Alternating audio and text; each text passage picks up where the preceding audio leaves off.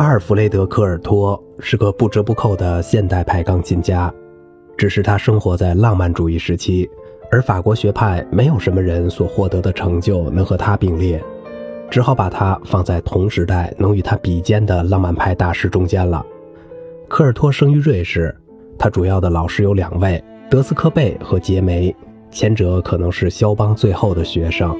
除了科尔托，德斯科贝还教过拉威尔、萨蒂、哈恩和李斯勒。杰梅则是当时法国最著名的钢琴教师。科尔托于1896年从杰梅班上毕业，并获得一等奖。他的视野远比演奏钢琴要开阔得多。他是位德国音乐的崇拜者。1898年至1901年，在拜洛伊特当合唱指导和助理指挥。一九零二年，他在法国指挥了《诸神的黄昏》巴黎首演，后来又指挥了特里斯坦与伊索尔德、帕西法尔、贝多芬的庄严弥撒曲和勃拉姆斯的德意志安魂曲。当然，他还积极介绍法国当代音乐。科尔托原本可以成为法国指挥学派的一代宗师，但他后来还是在钢琴演奏领域里确立了自己的地位。他的音乐活动和社会活动都很繁忙。卡塞尔斯、蒂博、科尔托三重奏是当时世界上最强的室内乐组合。一九零七年起，他接替普尼奥担任巴黎音乐学院钢琴高级班的教授。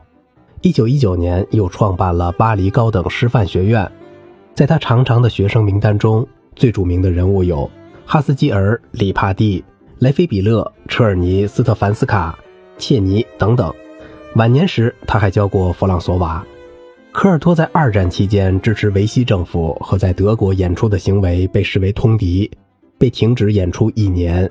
战后虽然在法国不受欢迎，但他的音乐会在英国和意大利还是有相当多的观众的。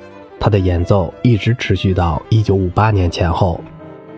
科尔托的演奏融理性的权威性、贵族气派、阳刚之气和诗情画意于一炉。虽然他还保留着极少数浪漫派的手法。但他首先是个理智的现代派演奏家，看看他录制的曲目便一目了然，几乎找不到李斯特和莱舍蒂斯基门徒们喜欢的沙龙小品。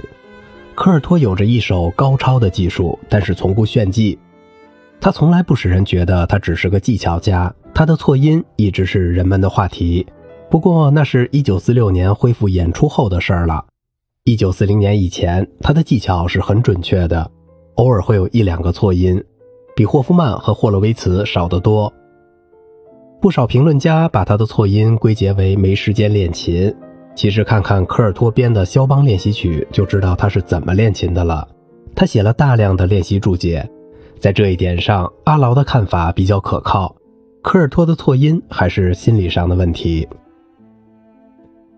他留下了许多录音，其中的精华部分是从二十世纪二十年代到四十年代，二战结束前。科尔托最擅长的是浪漫派作品，他尤其被广泛认为是肖邦作品的代言人。尽管有人更推崇鲁宾斯坦的波兰血统，还有谁能把肖邦弹得那么诗意盎然而又气势不凡呢？科尔托的肖邦作品录音的核心之一是二十四首前奏曲，这也是肖邦上承巴赫、下启浪漫主义时期的最重要的作品。科尔托前奏曲的完整录音有四个。分别录制于1926年、1933年、1942年和1957年，其中的差别并不是很大。1926年的演示最富有诗意，也更细腻，技巧状态也是最好的。在拿索斯发行的 CD 之前，这个录音是比较稀有的。1934年的录音由 EMI 的 Reference 系列发行，也就是参考系列。四十年代的录音收录在 EMI 法国公司发行的六张一套的廉价版里面。这个录音的错音最多，演示更趋于内在，平铺直叙。四首叙事曲也是科尔托诠释肖邦的核心曲目。在两次完整的录音中，也是二十年代的版本比较好，从中可以感受到科尔托对这四部作品的整体性诠释。这在当时的钢琴家中是很罕见的。这个稀有的录音，如今也由拿索斯发行，音质上架。EMI 的六张肖邦作品的套装还包括两首奏鸣曲、第二钢琴协奏曲和十四首圆舞曲，都是科尔托在鼎盛时期的录音。堪称经典的是两次全套练习曲的录音。虽然在技巧上漏洞不少，但充满诗意，是把肖邦练习曲演示成音诗的范例。科尔托对舒曼和李斯特作品的诠释也是权威性的。在同时代的钢琴家中，他录制的舒曼作品数量最多，包括《蝴蝶》《狂欢节》《交响练习曲》《童年情景》《克莱斯勒利安娜》和 A 小调钢琴协奏曲。他的演示非常尊重原谱，不做任何删节和改动。在风格上，他演奏诸如舒曼的《克莱斯勒利安娜》和李斯特的 B 小调奏鸣曲都没有什么浪漫派的痕迹，而是现代式的直译，突出大型作品的结构感。李斯特的《匈牙利狂想曲》和《弄臣幻想曲》还特别展现了科尔托完美的技巧。科尔托和当时最著名的瑞士男中音潘采拉，在一九三五年还合作录制了舒曼的声乐套曲《诗人之恋》。潘采拉对弗雷、迪帕克等法国艺术歌曲的诠释，至今也没有被超越，而他演示的德国艺术歌曲也非常精到，这是他们留下的最珍贵的历史记录。此外，科尔托还录制了韦伯和门德尔松的重要作品，包括韦伯的奏鸣曲、著名的幺五和门德尔松的庄严变奏曲。法国作品当然也是科尔托的最爱，弗兰克、德彪西和拉威尔的重要作品，他都有录音留存。弗兰克的前奏圣咏与赋格，德彪西的前奏曲第一集在科尔托的手里弹得比当时任何法国钢琴家都更有气势，更具对比。对作品架构的把握也是无与伦比的。科尔托的录音里很少有浪漫主义钢琴家们特有的沙龙音乐，这也是他是现代派的明证。如果想找到他作为浪漫主义时期人物的特征，只有在他最早的声学录音中寻觅了。那是一九一九年的录音，包括圣桑的圆舞曲练习曲、李斯特的轻盈和两首阿尔贝尼兹的西班牙小品。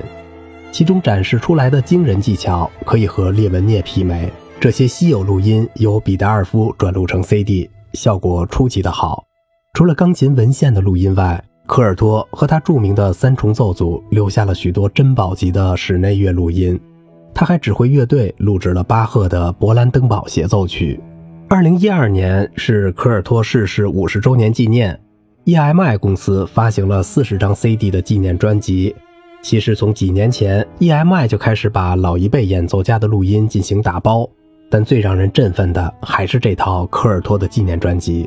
在此之前，很多珍稀的录音只能在比达尔夫、APR、Music and Arts 或者日本 EMI 厂牌中寻觅，他们有的早就绝版，有的限量发行，很难搜集齐全。